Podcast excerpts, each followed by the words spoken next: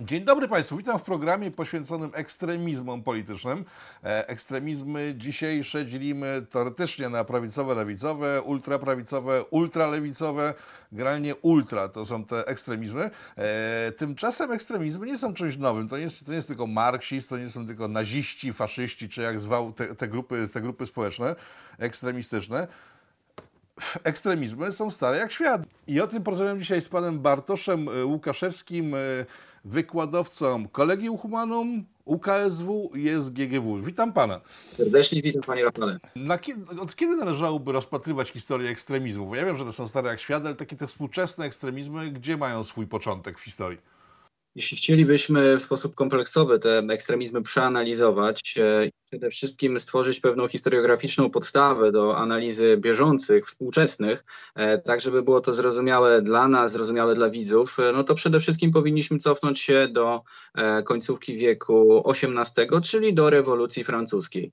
I wtedy, kiedy postaramy się odpowiednio poszeregować te tak zwane radykalizmy, ekstremizmy, a dzisiaj mówimy po prostu o radykalnych ruchach społecznych, to e, odniesiemy się do tej sytuacji, która wtedy we Francji istniała. Czyli mieliśmy to stronnictwo zachowawcze po prawicy tak zwanej króla i to stronnictwo zachowawcze, promonarchiczne e, było deklaratywnie prawicowe, no, z racji tego, że tam po prostu po prawej stronie zasiadało. No i mieliśmy to lewicowe, e, które z dzisiejszą lewicą jako taką konotowaną tym pojęciem, to niewiele miało wspólnego. I teraz co się stało? Dobrze wiemy, rewolucja i tak zwany terror jakobiński. Tak na marginesie, e, gdybyśmy, gdybyśmy powołali się do pewnych radykalizmów lewicowych, to dzisiaj jeden z periodyków, e, no, myślę, że nawet można nazwać periodykiem naukowym, ów periodyk Jakobin właśnie, to jest periodyk też radykalnie e, lewicowy, który odnosi się jeszcze, jeszcze do tamtych czasów, czasów rewolucyjnych. No, ale kiedy mówimy o ekstremizmach, kiedy mówimy o historii doktryn politycznych, o historii idei, to one w większości były kanibalizowane i tutaj nie będziemy już E, posługiwać się tym wyświechtanym e, pojęciem o dzieciach, e, przepraszam, powiedzeniem o dzieciach rewolucji, no ale dobrze wiemy, dobrze wiemy, że i sam Maksymilian Robespierre został później zgilotynowany, zdekapitowany, a więc no, tak się to skończyło. Ale co działo się później?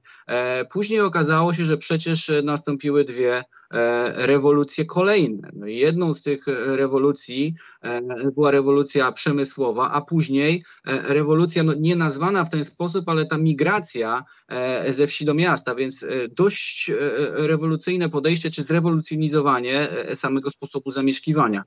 Migracja ze wsi do miast doprowadziła do tego, że w korelacji z rewolucją przemysłową, no ktoś w tych fabrykach, które zaczęły powstawać, pracować, zacząć musiał. E, no i był to tak zwany lud, no przede wszystkim ten lud na początku wiejski, a miasta zaczęły pełnić funkcję nie tylko handlową, e, bo przecież e, kiedy mówimy o świecie dzisiejszym, my odnosimy się tak naprawdę do tych czasów sprzed 200 lat jako do początku i rzeczywiście chyba trafił trudno byłoby nam e, wzorować, dzisiaj zrekonstruować ten stanowy krajobraz. E, zaczęły pojawiać się klasy. No i co takiego się stało? E, okazało się, że nie było żadnych osłon socjalnych. Ja nie wiem, czy to można stawiać jako zarzut ówczesnej burżuazji. No z tego też powodu, że fabryki były nowe. Nie było tak zaawansowanej świadomości społecznej. I 1848 rok, a zaraz cofniemy się jeszcze o dwa lata wcześniej, e, e, i to właściwie pokaże ów brak świadomości. 1848 rok i ktoś zajął się kwestią robotników, którzy niestety często ginęli w fabrykach, no i wiadomo, był to Karol Marx. Ale co, prze, przed, przed nim nikt się nie interesował tymi robotnikami, po prostu ginęli sobie jak muchy i nikogo to nie wzruszało? Może nie tak. E, na pewno byli, oczywiście byli socjaliści, socjaliści utopijni, którzy starali się e, tą kwestią e, zajmować, natomiast no, propozycja Marksa była ostra, propozycja Marksa trafiała do mas i z tego też powodu dzisiaj mówimy. Ona przede wszystkim była kompleksowa. To nie było tylko tak, że ktoś po prostu użalał się nad losem, ale Marks zaproponował przebudowę, zaproponował stworzenie innego systemu. Czy sam Marks później był zadowolony z tego, przez kogo został ukąszony, e, tutaj powiem tak dość, e, dość e, dramaturgicznie, no, sądzę, że nie był. Natomiast co bardzo ciekawe, po tym 1848 roku Kościół katolicki wypowiedział się, no, myślę, że dość późno. Dopiero w 1891 roku pojawiła się encyklika Rerum Novarum Leona XIII, która dała początek katolickiej nauce społecznej. I dopiero wtedy ten ekstremizm e, zawarty w manifestie komunistycznym, wolę używać słowa radykalizm, powiedzmy, że radykalizm e, został w pewien sposób stonowany poprzez no, słynny, już, słynny już koncept e, godnej płacy za godną pracę. I teraz znowu manifest komunistyczny to jest dokładnie ten sam rok, e, kiedy pojawiają się tendencje narodowo-wyzwoleńcze. Tak wolałbym je nazywać, nawet nie narodowościowe, tylko narodowo-wyzwoleńcze, czyli wiosna ludów. E, a co takiego e, mówił Marks w manifestie komunistycznym? No mówił przede wszystkim o świadomości, o społecznej, klasowej, ale i narodowej. I ta narodowa świadomość zaczęła się budzić tutaj oczywiście dla nas, dla nas jako dla Polaków szczególnie ważny, ważny element rewolucji węgierskiej. Natomiast przecież dwa lata lata wcześniej e, na terenie Galicji, e, czyli dzisiejszej Małopolski, no, pojawiła się e, sytuacja szalenie, szalenie dla nas ciekawa, ale z drugiej strony bardzo negatywnie i w negatywnym świetle stawiająca polskie elity, które oczywiście w bardzo trudnej sytuacji funkcjonowały pod zaborami, e, ale rabacja galicyjska. I to pokazało, że brak e, świadomości narodowej, brak świadomości społecznej, tej nadrzędnej, ponadstanowej właśnie, e, czyli nie szlacheckiej, nie chłopskiej, tylko tej narodowej, może doprowadzić do sytuacji upiornej i przecież Jakub Szela, przywódca rabacji galicyjskiej, otrzymał, otrzymał order, no ale on otrzymał order od zaborcy, a nie od nikogo później, nikogo wcześniej wcześniej. Oczywiście no my nie mieliśmy swojego, swojego państwa wcześniej, y, tutaj zbiorowo odnosząc się do, do Polski jako takiej, do społeczeństwa polskiego, ale jednak sytuacja pokazująca, e, co takiego przy braku świadomości narodowej może się stać. I co jest ciekawe, 1892 e, rok, zjazd paryski, tutaj trochę nawiążę do, e, do radykalizmu, ale polskiego. Ówcześnie tendencje, tendencje pronarodowościowe w Polsce w niemałej części to były tendencje znowu socjalistyczne, czyli znowu radykalne. Tylko one nie były, tylko one nie były e, internacjonalistycznie postrzegane. To jeszcze nie był socjalizm internacjonalistyczny, tylko socjalizm raczej narodowy. Tak na marginesie, gdyby e, zainteresowali się Państwo zjazdem paryskim, to abstrahując od tego, że szereg bardzo ciekawych postaci brał udział w zjeździe paryskim w 1892 roku, e, tam no przede wszystkim powstała Polska Partia Socjalistyczna później. To był jeden z głównych rezultatów, ale Władysław mhm. Grabski, Stanisław Grabski, osoby, które kompletnie nie są dzisiaj e, postrzegane jako e, osoby orientacji socjalistycznej, tam też uczestniczyły. E, natomiast, e, no właśnie, w większości ten radykalizm e, był jednak postrzegany w sposób bardziej narodowościowy i bardziej zamykany w poszczególnych kręgach kulturowych, a mniej internacjonalistyczny.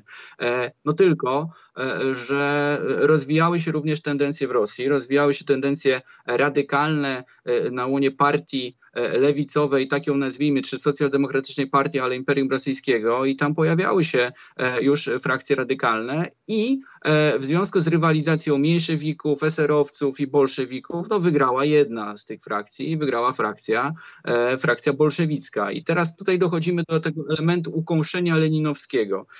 Od tego czasu radykalizm lewicowy był już zdecydowanie inny, bo przede wszystkim Marks przestał być Marksem, e, a marksiści nie odnosili się do myśli marksowskiej tylko po 1917 roku, po dziełach Lenina, e, po tym, kiedy Lenin e, w pewien sposób strawestował Marksa, no, zaczęto odnosić się do marksizmu-leninizmu. A ile wspólnego ma marksizm-leninizm z Marksem jako takim i z myślą marksowską, no to też moglibyśmy bardzo długo rozmawiać. I to nie jest z mojej strony rehabilitacja Marksa, którego przecież koncepcje no niewątpliwie zawierały pewien e, niebezpieczny element, ale to też i niczemu możemy postawić taki zarzut, że niczego e, koncepcje zawierały e, niebezpieczny element, bo przecież później pojawił się taki, taki mieszkaniec pogranicza austriacko-niemieckiego, który też to w pewien sposób, w pewien sposób wykorzystał. Natomiast no zupełnie czym innym w 1917 roku, już od 1917 roku była myśl, którą dzisiaj nazywamy marksistowską, w związku z tym, że jednak Włodzimierz Ilicz Ulianow swoje piętno odcisnął. Tylko, że pominęliśmy jeszcze bardzo ważny kolejny element kształtowania się radykalizmów, czyli 1914 rok i I wojnę światową. I tu nie możemy zapominać o tym, że w tym samym 1914 roku, co jest bardzo ciekawe, bo Benito Mussolini był kim? Socjalistą. Benito Mussolini był socjalistą, był nawet redaktorem naczelnym Gazety Avanti, organu Partito Socialista Italiana, Socjalistycznej Partii Włoch i pokłócił się ze swoimi towarzyszami o co? O przystąpienie, o przystąpienie Włoch do I wojny światowej. On był za, a PSI, Partia Socjalistyczna, była przeciw. I w związku z tym założył Fasci di Combattimento, związki kombatanckie, które później też w związku ze swoją nazwą w znakomity sposób, bardzo umiejętny politycznie wykorzystały młodzież, która wróciła z wojny, która poszła na wojnę ochotniczo, później z tej wojny wróciła. I jeśli chodzi o, jeśli chodzi o ideologię faszystowską właśnie, no ona na początku miała bardzo rewolucyjny charakter, bardzo radykalny. Jeszcze nie mówiono o ideach tak zwanego korporacjonizmu, czyli braku antagonizmów pomiędzy kapitałem a pracą pomiędzy pracownikami a pracodawcami. Natomiast one pojawiły się później, ta ideologia została ugruntowana, głównym wrogiem zaczęła być skrajna lewica. I znowu, kiedy odniesiemy się w drugą stronę i spojrzymy na drugą stronę, bo pamiętajmy o tym, że no dzisiaj mówimy, tak jak pan redaktor o tym wspomniał na samym początku, tak, mówimy o ekstremizmach które, i radykalizmach, które były zawsze, ale powiedzmy po rewolucji francuskiej one zawsze w jakiś sposób są nazywane, więc zawsze mamy etykietę lewicową albo prawicową. No i ta lewicowa, lewicowa strona, która zaczęła być marginalizowana przez, przez ideologię faszystowską, bo przecież wcale nie było tak, że robotnicy, a już nie mówiąc o drobnej burżuazji, o drobnomieszczaństwie, już nie mówiąc o posiadaczach ziemskich, no tutaj, tutaj to poparcie dla idei Mussoliniego było bardzo duże, ale po części również i robotnicze Mussolini próbował tworzyć swoje związki zawodowe i tak dalej. Na, na, na ile myśl Mussoliniego wywodzi się z marksizmu? Bo to jest często, często przywoływane i mówi się o tym, że w sumie ruch faszystowski miał podwaliny marksistowskie. Jak to wyglądało? Sam Mussolini przede wszystkim wywodzi się z marksizmu. Mussolini wywodzi się z marksizmu. Mussolini jako redaktor naczelny Gazety Avanti był bardzo wojującym marksistą. Ja myślę, że nie tyle nawet sam, sama myśl Mussoliniego wywodzi się z marksizmu, co na pewno praktyka polityczna. Na pewno praktyka polityczna i to, w jaki sposób Mussolini później działał, to niewątpliwie wywodzi się z marksizmu, bo proszę zauważyć pewną dychotomię. Poszukiwanie, poszukiwanie też przeciwwagi, poszukiwanie wrogów. Zawsze, zawsze dwie strony opozycja, dychotomia, to u Mussoliniego było bardzo zauważalne. No, ja uważam, że kiedy studiuje się pierwsze, pierwsze faszystowskie dokumenty, polecam początki ideologii faszystowskiej profesora Emilio Gentile, znakomita praca, to rzeczywiście tam zauważamy bardzo duże inspiracje, bardzo duże wpływy. No ale przecież jeśli ktoś do 1914 roku był socjalistą i to bardzo zaangażowanym, marksistowskim socjalistą, PSI, PSI przecież taki rodowód miała, aczkolwiek to nie była bardzo radykalna partia socjalistyczna. Dlaczego o tym zaraz powiem? To no niewątpliwie to zostaje i ta praktyka polityczna Mussoliniego później jak najbardziej takową była. I proszę zauważyć, bardzo szybka odpowiedź, bardzo szybka odpowiedź, nazwijmy to w sposób żartobliwy, proletariatu, proletariatu francuskiego, włoskiego. I co się okazuje? Antonio Gramsci w 1920 roku, trzy lata po rewolucji październikowej, zakłada włoską partię komunistyczną, a w 1921 roku, przepraszam, a w 1920 roku we Francji powstała francuska partia komunistyczna. Bardzo szybko, tylko proszę zauważyć, tu mówiliśmy o manifestie komunistycznym, komunistycznym, jednak partiach socjalistycznych, bo przecież e, każdy, kto e, czytał manifest komunistyczny, później kapitał Marksa dobrze wie, że najpierw socjalizm, później komunizm, nie od razu komunizm, ale tutaj od razu bardzo ostro, radykalnie na sztandary e, ten komunizm wszedł. No i cóż dalej? Mamy, mamy epokę dwudziestolecia międzywojennego. No epoka dwudziestolecia międzywojennego to już jest epoka właściwie odejścia od demokracji. Odejście od demokracji, no ale szczególnie już w latach 30. w związku z wielkim wielkim kryzysem i następstwami wielkiego kryzysu. Okazało się, że te tendencje demokratyczne no niekoniecznie przystają do sytuacji kryzysu, kryzysu gospodarczego i potężnych kryzysów społecznych i nie tylko w Europie, chociaż wolałbym, żebyśmy na Europie się skupili. I znowu podobna sytuacja. Podobna o tyle, że przecież na początku znany, znany no, trudno go określać. Sam się zastanawiam, czy w związku z jego sympatiami nazywać go Tyrolczykiem czy Bawarczykiem, no ale nazwijmy go e, Austro-Niemcem. No i ów Adolf Hitler przecież na początku działał w NPR, Narodowej Partii Robotniczej. Dopiero później, dopiero później przeszedł dalej. Znowu ten zlepek narodowo-socjalistyczny jeszcze przed pojawieniem się Hitlera nie był absolutnie niczym obraźliwym. No dzisiaj, dzisiaj w ten sposób to konotujemy, natomiast tamte partie nie miały żadnego komponentu rasistowskiego rasistowskiego w swoich e, programach. No i dobrze wiemy, dobrze wiemy, co później 33 e, e, dojście do władzy i kolejne, kolejne sytuacje i kolejne elementy pojawiania się ruchów, które możemy nazywać ruchami radykalnymi, ale co jest ciekawe, kiedy popatrzymy nawet na Polskę, no to tak, z jednej strony mamy jednak wywiedziony czy wywodzony e, po części z, po prostu z idei katolickich, wywiedziony z konserwatyzmu, polski nacjonalizm, Liga Polska, Liga Narodowa, Endecja, Narodowa Demokracja i tak dalej, później przez obóz narodowo-radykalny, który trochę flirtował z ideologią Mussoliniego, ale wydaje mi się, że raczej, raczej nieudolnie, a zdecydowanie bardziej udolnie z tą ideologią Mussoliniego, e, wodzowską e, i dość e, powiedzmy nie totalitarną, ale totalną, jeśli chodzi o organizację państwa, to przede wszystkim późniejszy po śmierci Piłsudskiego obóz sanacyjny. E, no, kiedy, kiedy czyta się Ferdynanda Getla, e, chociażby jednego z propagandzistów, kiedy patrzy się nawet na logo e, obozu Zjednoczenia Narodowego, to inspiracje są bardzo zauważalne.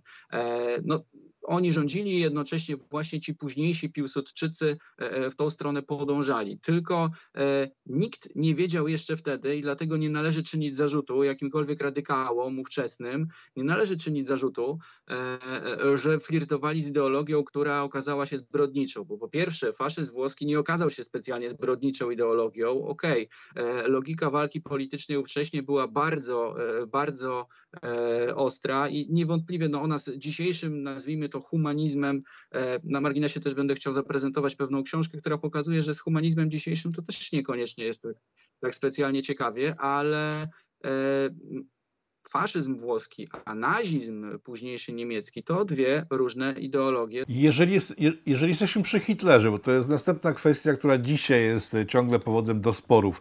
Dzisiejsza lewica mówi, że Hitler w żaden sposób nie był socjalistą, że był stricte prawicowy.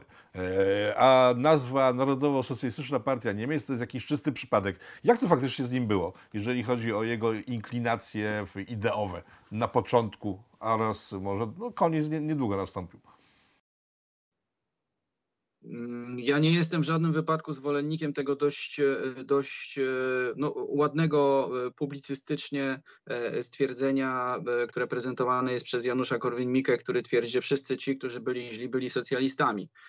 Z tym się nie zgodzę, natomiast nie mogę się również nie zgodzić z tym, że na początku, jeśli chodzi o Adolfa Hitlera, to jak najbardziej możemy mówić o tym, że miał prorobotnicze zapatrywania, że tutaj ten człon narodowo-socjalistyczna, to nie jest żaden człon, e, który e, był tam niepotrzebny albo przypadkowy. Nie, w żadnym wypadku. Nie był niepotrzebny, nie był przypadkowy, bo NPR to była partia, która była partią narodowo-lewicową.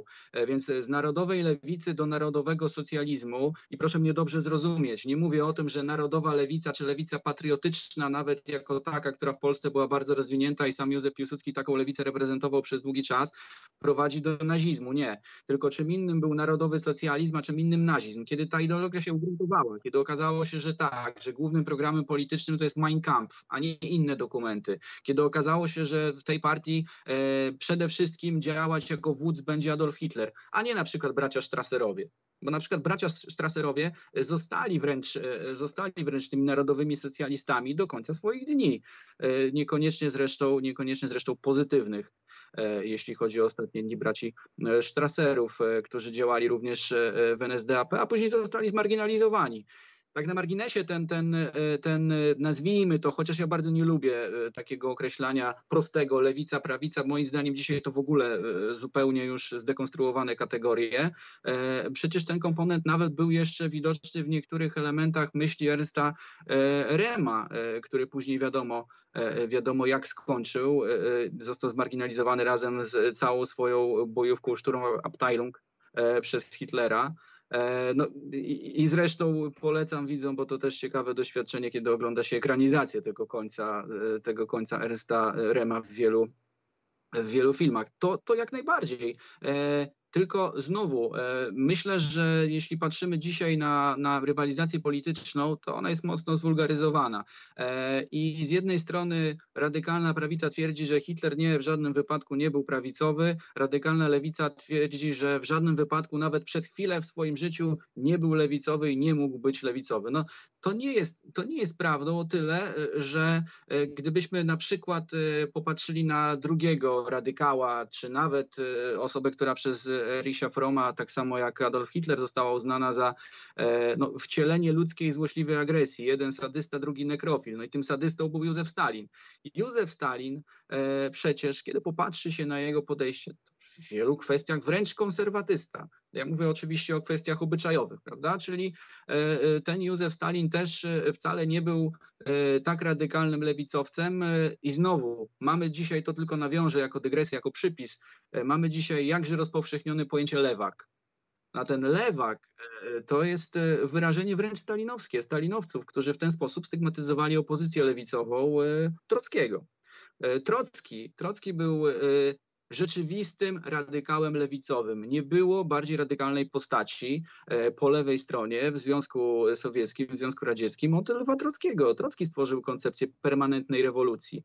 Natomiast Józef Stalin mówił już o socjalizmie w jednym kraju. Uważał, że raczej nie wyjdzie po doświadczeniach 1920 roku również, że to się raczej nie uda, że my nie, nie poszerzymy rewolucji na cały świat, więc raczej w jednym kraju.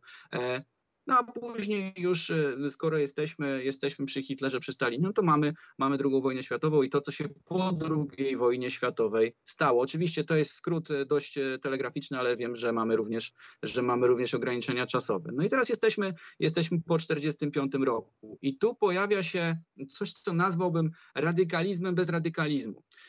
I my dzisiaj jesteśmy po części też w tej sytuacji, trochę radykalnych podejść, radykalnych ujęć, które nie są nazywane radykalnymi.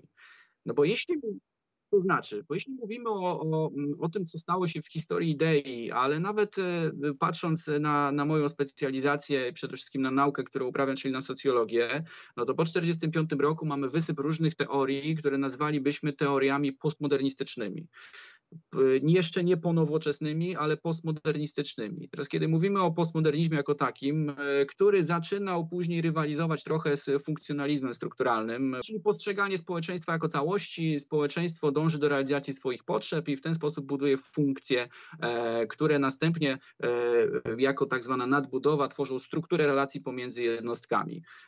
I, i to jest funkcjonalizm. Funkcjonalizm to trudno, żeby wiązał się, jeśli chodzi o, o ujęcia polityczne z, z innym ujęciem niż powiedzmy liberalny konserwatyzm czy konserwatyzm liberalny, e, bo to jest, e, to jest po prostu taka zdroworozsądkowa, racjonalna e, próba podejścia, reformistyczna bardzo, a nie radykalna. Po 1945 roku możemy mówić o tym, że jeśli chodzi o ruchy społeczne, to możemy już w pewien sposób tworzyć typologię tych ruchów. I zaczęły być zauważalne ruchy reformistyczne, które już nie chciały nie chciały niczego obalać, tylko reformować poszczególne fragmenty życia społecznego. Kilkanaście lat później doktryna keynesistowska i kapitalizm, kapitalizm opiekuńczy i rzeczywiście no niewątpliwie podwyższenie jakości życia y, i to wpłynęło na, na raczej ugruntowanie się ruchów reformistycznych. E, ruch społeczny tylko zdefiniuje, e, e, myślę, że to też jest potrzebne, po prostu zorganizowanie społeczności czy jakiejś części społeczności na rzecz zmiany. No i teraz mamy, mamy, mamy y, czasy po 45 wracając. Mówiąc. I co takiego się dzieje? Dwie wielkie narracje stworzyły ogromne problemy, dwie wielkie narracje doprowadziły do nocy ludzkości, dwie wielkie narracje doprowadziły do ogromnej ilości ofiar. No, różnie te ofiary są liczone, ale przyjmijmy, że kiedy popatrzy się na dwa totalitaryzmy, na nazistowski totalitaryzm, na totalitaryzm sowiecki, no to mamy pewnie powyżej 100 milionów ofiar wspólnie. Pewnie Stalin był. No tak, i dodajmy Chiny. No pewnie Stalin, Stalin był tutaj był tutaj e, trochę lepszy, dłużej rządził. E, ale no właśnie, Stalin, Stalin raczej w zimny sposób, Hitler, gdyby był osobą tak racjonalnie nastawioną do działania jak Józef Stalin, to podejrzewam, że dzisiaj byśmy mogli zupełnie nie rozmawiać. Natomiast jeśli chodzi, jeśli chodzi o sytuację po 1945, postmodernizm, czyli odrzucamy wielkie narracje. Nie ma wielkich narracji. Więcej, niekoniecznie pojawiają się nawet takie wartości, które moglibyśmy uznać za wartości przewodnie, które moglibyśmy uznać za wartości, e, które powinny dominować w społeczeństwie na rzecz funkcjonowania jednostek w społeczeństwie przy względnym komforcie egzystencjalnym. Dlaczego? Bo te wartości, które są wartościami e, o charakterze przewodnim, one mogą być absolutyzowane. Kiedy będą absolutyzowane, to w pewnej perspektywie czasowej mogą doprowadzić do totalitaryzmu. No i teraz e, to też jest pewne ujęcie radykalne, bo jeśli nie ma żadnych wartości, to e, każde działanie jest dopuszczalne. I znowu ten schemat, moja wolność kończy się tam, gdzie zaczynają się Twoje prawa, zaczyna, zaczyna być niezauważalny. E, I tu te tendencje trafiły na bardzo podatny grunt, bo po pierwsze zaczęły rozwijać się subkultury młodzieżowe, a później, e, a później zaczęły rozwijać się radykalne ruchy społeczne i tutaj czasami to ruchy społeczne wpływały na subkultury, czasami subkultury ewoluowały w stronę e, ruchów społecznych. E, no i powoli dochodzimy do sytuacji, do sytuacji hipisowskiej, dochodzimy do Timothy'ego Leary'ego, do manifestu śmierci pracy i pieniądza, dochodzimy do wojny w Wietnamie, no i dochodzimy do no, rok po manifestie hipisowskim 1968 roku i do sytuacji, w której e, bardzo często dzieci osób zaangażowanych w różne działania w czasie II wojny światowej, a w Niemczech e, w ogóle dzieci bardzo często nazistów zaczęły formować ruch rewolty studenckiej nie tylko w 1968 roku. No i teraz. Ale ba bardzo skrajnej rewolty, bo oni wchodzili w działania terrorystyczne, morderstwa, zamachy. Bardzo jest bardzo skrajne rewolty i co jest bardzo ciekawe, e, to nie jest wcale tak, że wtedy istniała tylko ultralewica. E, no bo pamiętajmy, po 1945 roku jeszcze przez chwilę działał w Niemczech Werwolf, e, taka organizacja, która po prostu po partyzancku starała się jeszcze wrogów rasy likwidować, ale z drugiej strony nie jest też tak, że we Włoszech ktoś zapomniał o Benito Mussolinim. No nie. Działała organizacja już nie tak radykalna, ale postfaszystowska Movimento Sociale Italiana i ona z powodzeniem działała bardzo, bardzo długo, miała swoją e, radykalną mhm. młodzieżówkę e, Fronte della Gioventù e, i ta organizacja działała bardzo, bardzo długo, aż została właściwie zmieniona nazwa, ale to już lata 90. Więc naprawdę, naprawdę długo, ale rzeczywiście wydaje się, że w takich krajach jak Niemcy czy, czy Francja no to głównie ta rewolta e, skrajnie lewicowa była zauważalna. Włochy są innym przypadkiem i na Włochy powinniśmy poświęcić tak naprawdę oddzielny program, dlatego że we Włoszech lata ołowiu, lata 70. E, to permanentna walka organizacji skrajnych, radykalnych i z lewej i z prawej strony, zamachy i tak dalej, ale E, ja myślę, że bardzo, bardzo ważne, jeśli chodzi o ruch, e, o ruch 68 roku, jest zauważenie e, pewnej podstawowej kwestii. No, odnoszono się do robotników, tylko, że o ile jeszcze w latach dwudziestych strajki przez organizacje socjalistyczne były organizowane, o ile jeszcze te idee trafiały na podatny grunt, E, to w 1968 roku naprawdę trudno powiedzieć, żeby idee, które e, przez tą zrewoltowaną młodzież e, były wynoszone na sztandary, trafiły do proletariatu wielkofabrycznego. No ja przynajmniej specjalnie z takim, z takim, z takim ujęciem tej kwestii się nie spotkałem, żeby nagle robotnicy z fabryk podjęli hasła, które gdzieś tam zrewoltowana młodzież, która poczytała Marksa i Trockiego, podnosiła no, na sztandary. Dziś, dziś też trudno ja lewicy chcę... podnieść masy pracownicze generalnie nie działa to dla nich. Powiem tak, to jest odwieczny problem awangardy lewicowej. To jest odwieczny problem awangardy lewicowej, e, e, która e, na tyle głęboko rozwija własną indywidualną świadomość, że jakoś do świadomości wykluczonych, świadomości mas, świadomości ubogich, świadomości proletariatu, dzisiaj pracowników raczej już e, sektora usługowego bardziej niż wielkofabrycznego proletariatu, e, po, po e, tych wszystkich tendencjach, które nazywamy postindustrialnymi, czy po deindustrializacji, trafić nie potrafi. A w 1968 roku już zupełnie nie potrafiła. Polecam taką pozycję Anioły Śmierci, bardzo ciekawa, napisana przez jednego, przez jednego jednego z publicystów jeszcze perelowskich, ale bardzo ciekawa.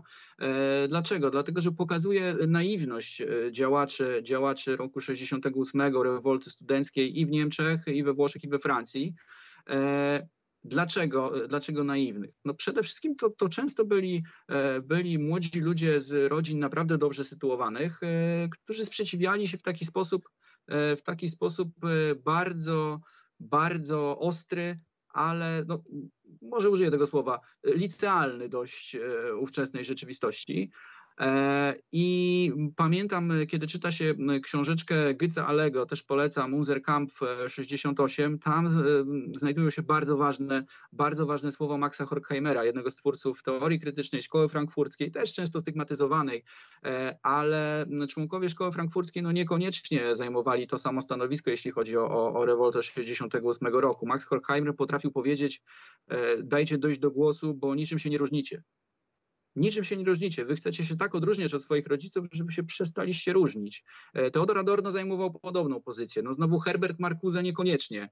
E, I, I tutaj też mówimy o tym, że, że wszyscy myśliciele, ówcześni analitycy też, e, też niekoniecznie pozytywnie podchodzili, niezależnie od tego, że przecież szkołę frankfurcką konotujemy lewicowo i to jest całkowicie oczywiste i obraziłby się Max Horkheimer, gdybyśmy określali ją inaczej. Teodor Adorno tak samo. No ale tak, Rote Armii Fraktion, Bader-Meinhof, frakcja Czerwonej Armii dopuściła się zabójstwa jednego z najsilniejszych, najmocniejszych przemysłowców e, niemieckich, Hansa Martina Schleiera. E, e, słynna, słynna akcja Czerwonych Brygad, tak samo, chociaż tutaj już o przypadek włoski zahaczać specjalnie nie będziemy.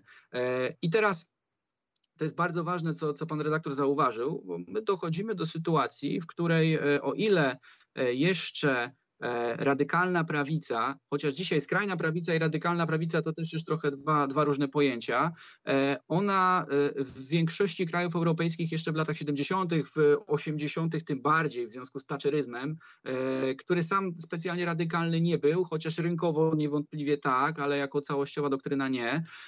Natomiast też radykalne, radykalne elementy myśli libertariańskiej gospodarczo z tego taczeryzmu zostały wywiedzione. No i o ile wtedy prawica prawica jeszcze, jeszcze e, funkcjonowała w sposób e, dość jasny do zdefiniowania, to lewica już zaczęła w cudzysłowie e, być mocno pogmatwaną. No bo pojawiła się właśnie ta ultralewica.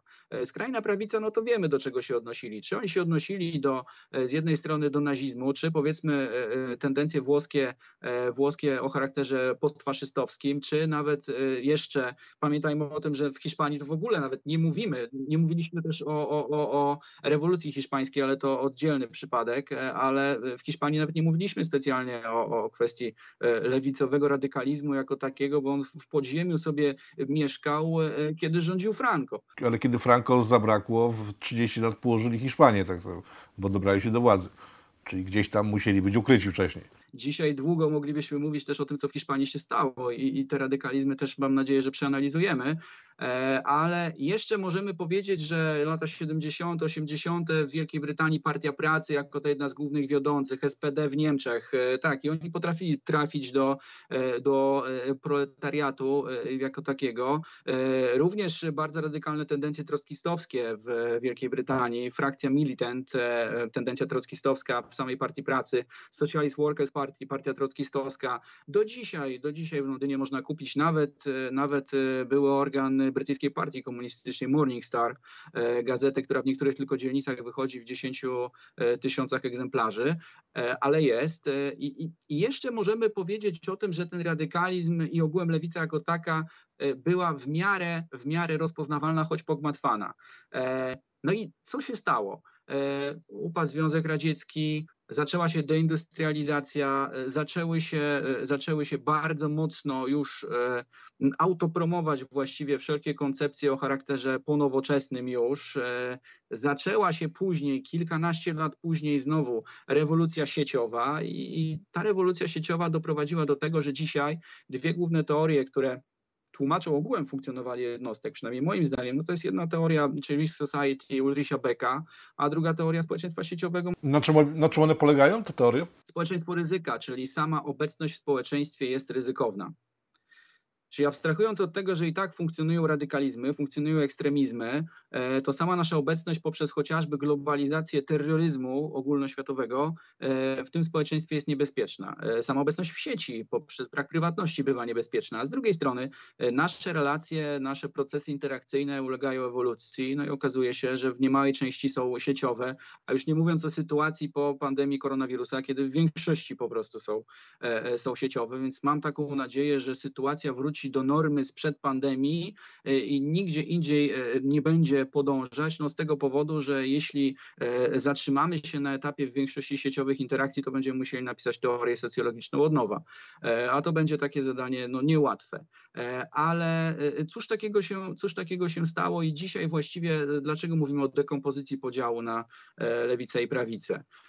Bo proletariat wielkofabryczny, przynajmniej w Europie, w krajach centrum światowego kapitalizmu, wielce zauważalny nie jest. To jest pierwsza kwestia. No, raczej mamy tendencje bardzo, bardzo outsourcingowe, zatrudniania na zewnątrz e, w mniej rozwiniętych krajach, e, w mniej rozwiniętych kręgach kulturowych. Z drugiej strony e, prawica w niektórych, w niektórych przynajmniej kręgach przestała być już zachowawcza i konserwatywna, ale tutaj celowo używam tego stwierdzenia konserwatywna, ale w kontekście podejścia do gospodarki, e, bo kiedy odczytujemy katolicką naukę społeczną, która niewątpliwie na przykład dla CDU zawsze była podstawą, dla CSU zawsze była podstawą, e, w sposób, e, w sposób bardzo, bardzo literalny, no to to nie jest koncepcja, którą możemy określić mianem stricte prawicowej gospodarczo. Nie, w żadnym wypadku. To jest raczej prosocjalna koncepcja katolickiej nauki społecznej i pojawiły się takie takie partie, które zaczęły wykorzystywać lukę. Tylko jaką lukę? No nagle się okazało, że Antony Giddens, swoją drogą jeden z e, bardziej popularnych socjologów, e, stworzył koncepcję trzeciej drogi. No skoro zmienia się świat, skoro zmienia się rzeczywistość, skoro tych fabryk jest coraz mniej, skoro inaczej ludzie pracują, to może spójrzmy, w związku z tym, że jakość życia jednak jest coraz wyższa w dalszym ciągu, pomimo kryzysów e, e transformacyjnych w latach 90., ale umówmy się, na, w Europie Zachodniej to niekoniecznie. Na przykład jeśli chodzi o południe, we Włoszech w ogóle czas, e, czas prosperity, czas e, boomu gospodarczego to są przecież lata 90. No więc podjęto taką próbę na, przebudowy. Na czym polegającą? Polegającą na tym, że lewica jako taka i, i nawet radykalizm lewicowy to już nie powinien się odnosić do, do e, ludu pracującego w cudzysłowie, czy mówiąc żartobliwie, ale powinien się odnosić do kwestii mniejszości jako takich e, i to w większości mniejszości o charakterze obyczajowym, czyli tych, którzy ze względu na swój styl życia na przykład mogą czuć się dyskryminowani.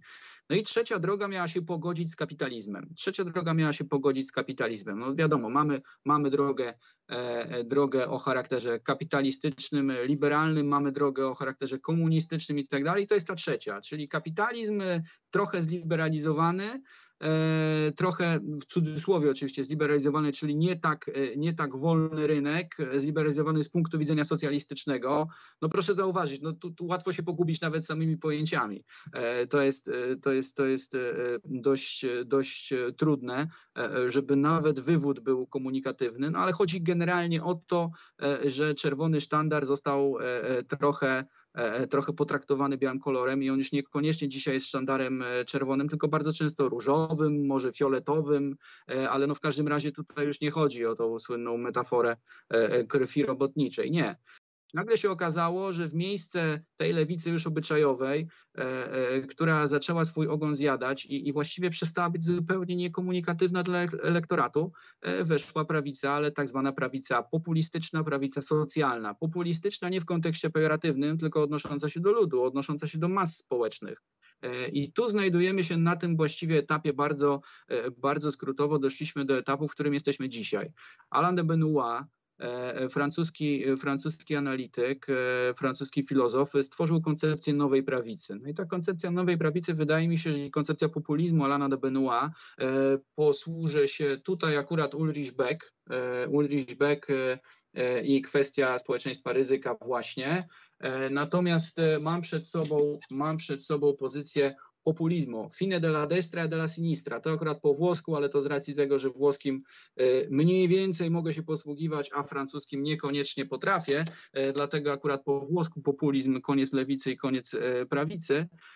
No tak, czyli w miejsce, w miejsce lewicy tej prosocjalnej, lewicy społecznej weszła po prostu socjalna prawica.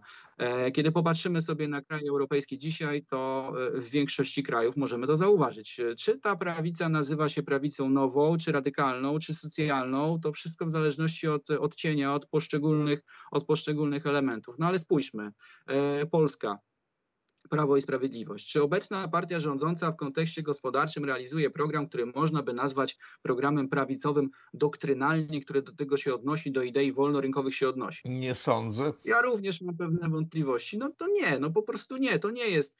E, to nawet, nawet jeszcze kilkanaście lat temu, z tego co pamiętam już, e, e, z jednej strony krakowskie presje, z drugiej strony fronda wydawały numery, nawet w krytyce politycznej można było znaleźć takie artykuły, które mówiły o tym, że najbardziej lewicową gospodarczą partią w Polsce to jest Prawo i Sprawiedliwość. E, no i teraz popatrzmy sobie, popatrzmy sobie na przykład na Włochy. E, we Włoszech e, prawica E, kiedyś radykalna, ale Liga Północna, e, która jest dzisiaj najbardziej popularną partią Matteo Salviniego, e, już nie Liga Północna właściwie, już nie Lega Nord, tylko Lega Salvini, to jest najbardziej popularna partia we Włoszech, która nie rządzi, ale zaraz będziemy mieli wybory samorządowe. Podejrzewam, że w wielu miastach włoskich koalicja Ligi i FDI, czyli Fratelli d'Italia, Giorgi Meloni po prostu przejmie władzę, jeśli chodzi o, o, o władzę lokalną, samorządową. No i teraz, czy, czy propozycje E, postfaszystowskiego ruchu Giorgi Meloni i e, radykalnego ruchu e, Matteo Salviniego to są propozycje w większości wolnorynkowe. No też nie, też nie. One oczywiście odnoszą się raczej do koncepcji suwerenności gospodarczej jako takiej, ale to nie są koncepcje znowu, które moglibyśmy nazywać w pełni wolnorynkowymi tylko i wyłącznie. Dlaczego? Dlatego, że we Włoszech mamy potężną kompromitację, kompromitację PDI, czyli Partito Democratico, PD, przepraszam, e, kompromitację też ruchu, który e, był pewną efemerydą sieciową, e, ruchu Movimento Cinque Stelle, ruchu pięciu gwiazd, który to ruch jako pierwszy właściwie na świecie wykorzystał w pełni narzędzia sieciowe. Tam właściwie no, to, nie będzie, to nie będzie nawet za daleko, za daleko posunięte, jeśli powiem, że praktycznie to przez losowanie niektórzy kandydaci zostawali, e, zostawali ważnymi działaczami. E, no bo, no bo jak w internecie sprawdzić to, czy ktoś realnie głosował, czy nie głosował, czy tu nie kliknął de, ktoś z tego samego adresu IP i tak dalej, a przecież możemy te adresy maskować, dublować. No więc sytuacja polega na tym, że jeśli chodzi o ruch pięciu gwiazd, to dzisiaj na przykład on jest najbardziej znany z tego, że E, Luigi Di Maio, były wicepremier Włochy, nie potrafił odróżnić e, Libii od Libanu. E, I kiedy w Bejrucie wybuchły wybuchły fajerwerki, w cudzysłowie fajerwerki, cały ten magazyn, cały ten magazyn wyleciał w powietrze, to Luigi Di Maio złożył kondolencje Libijczykom. No więc, no więc to, to też pokazuje, pokazuje, to trochę pokazuje tą sytuację. E, natomiast e, spójrzmy sobie na Węgry znowu. E, czy, czy Orban jest wolnorynkowcem w pełni? Nie sądzę. Ja również nie sądzę. Znowu, gdyby, gdyby z tych czerwonych sztandarów w cudzysłowie nie zeszła, nie zeszła SPD, która jednak nie była, była z reguły taką dość, dość rozsądną socjaldemokracją, no ale gdyby, gdyby nie zeszła, to trudno, żeby dalej Niemcy potrafili te wielkie koalicje budować. Ale z drugiej strony tam jeszcze CDU to nie jest do końca dobry przykład. Natomiast no, kiedy mamy Francję znowu, czy Marine Le Pen, to pewnie jeden z bardziej radykalnych ruchów, czy Front Narodowy jest gospodarczo-liberalny, też pewnie nie jest. Mamy specyficzną sytuację w Polsce, bo Konfederacja to jest akurat konglomerat szeregu różnych, bardzo różnych ugrupowań i trudno mówić o, o jednolitej linii. Ale e, spójrzmy, weszliśmy w sytuację, jesteśmy w sytuacji, kiedy e, dzisiaj e, z jednej strony mamy e, skompromitowaną lewicę, która raczej do, do rzeczywiście ubogich, wykluczonych, ekskludowanych odnosić się nie potrafi, raczej potrafi się odnosić do, do tych mniejszości o charakterze obyczajowym. No i mamy prawicę, która tradycyjną lewicę zagospodarowała w sposób znakomity i, i na tym bazuje. Czyli co, reasumując dzisiejsze spotkanie, bazuje. de facto dzisiaj rządzą nami, kto by się nie ruszył, partie postmarksistowskie, tak, które wyrosły z Marksa. Nie mamy już e, klasycznych e, kon- konserw, nie mamy klasycznej prawicy, tylko wszystko, co nas otacza, to są partie mniej lub bardziej lewicowe, tak? Liga Północna, która dzisiaj nazywana jest często ekstremą prawicową, e, wywodzi się właśnie z tendencji marksistowskich czy postmarksistowskich. Umberto Bossi był politykiem raczej lewicowym. E, Nawet Matteo Salvini znany jest z tego, że właściwie posiada e, szereg swoich e, kontaktów, konotacji ze skłotersami mediolańskimi, a z Mediolanu pochodzi.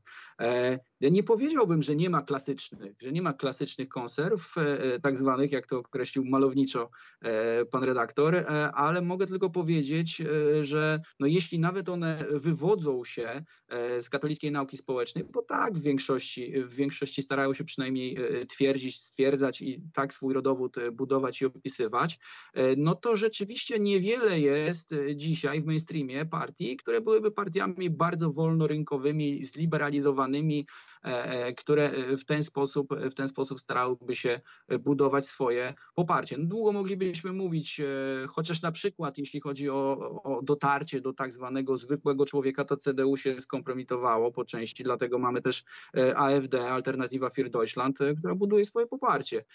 I tak dalej. E, Nie wiem i nie odpowiem na to pytanie. E, e, Nie wiem, czy można byłoby określić jasno, czy rządzą nami tylko i wyłącznie partie postmarksistowskie, natomiast w żadnym wypadku, jeśli chodzi o to podejście, to Marks nie umarł, a turyński socjolog Luciano Gallino stwierdził, że właściwie dzisiaj mamy dwie klasy społeczne. Znowu to jest takie odejście, podejście podobne do dychotomii marksowskiej czy marksistowskiej. Wygrani przegrani. Vincitoria perdenti. Wygrani i przegrani. Klasa wygrany, klasa przegranych to jest koncepcja walki klas po walce klas. E, Tak to określił. E, Wpisują się, wpisują się te dyskursy niewątpliwie e, naszej koalicji rządzącej, dyskursy Ligi Północnej, e, szeregu innych partii, ale nawet Grecja, też nie powiedzieliśmy, Grecja z takim mocno, mocno postfaszystowskim, ale w ujęciu greckim, czyli po, po metaksistowskim, bo tak się przecież metaksizm tak się nazywał od, od przywódcy faszyzm grecki, no tam mamy Złoty Świt, ale Złoty Świt to jest partia raczej po prostu takiej typowej, skrajnej, skrajnej prawicy, bo nawet jeśli popatrzymy na, e, na logo, na logo e, na logo Złotego Świtu, to ono bardzo przypomina swastykę, no ale mieliśmy Syrizę e, Aleksisa Ciprasa, która była partią od trockizmu do narodowej lewicy, więc rzeczywiście tak, to podejście jest bardzo żywe dalej, ale podejrzewam, że to również z tego powodu, iż no niestety, ale e, pojawiła się po prostu luka. No, tą lukę e, w polityce zawsze się wykorzystuje. Jeśli luka się pojawi w elektoracie i można dotrzeć dalej, to oczywiste, że e, to oczywiste, że będzie wykorzystane. Okej, Szanowni Państwo, Bartek Łukaszewski, wykładowca, czytam, Collegium Humanum, e, UKSW i SGGW był moim Państwa gościem. Bardzo dziękuję i liczę na kolejne spotkanie. Ja oczywiście również.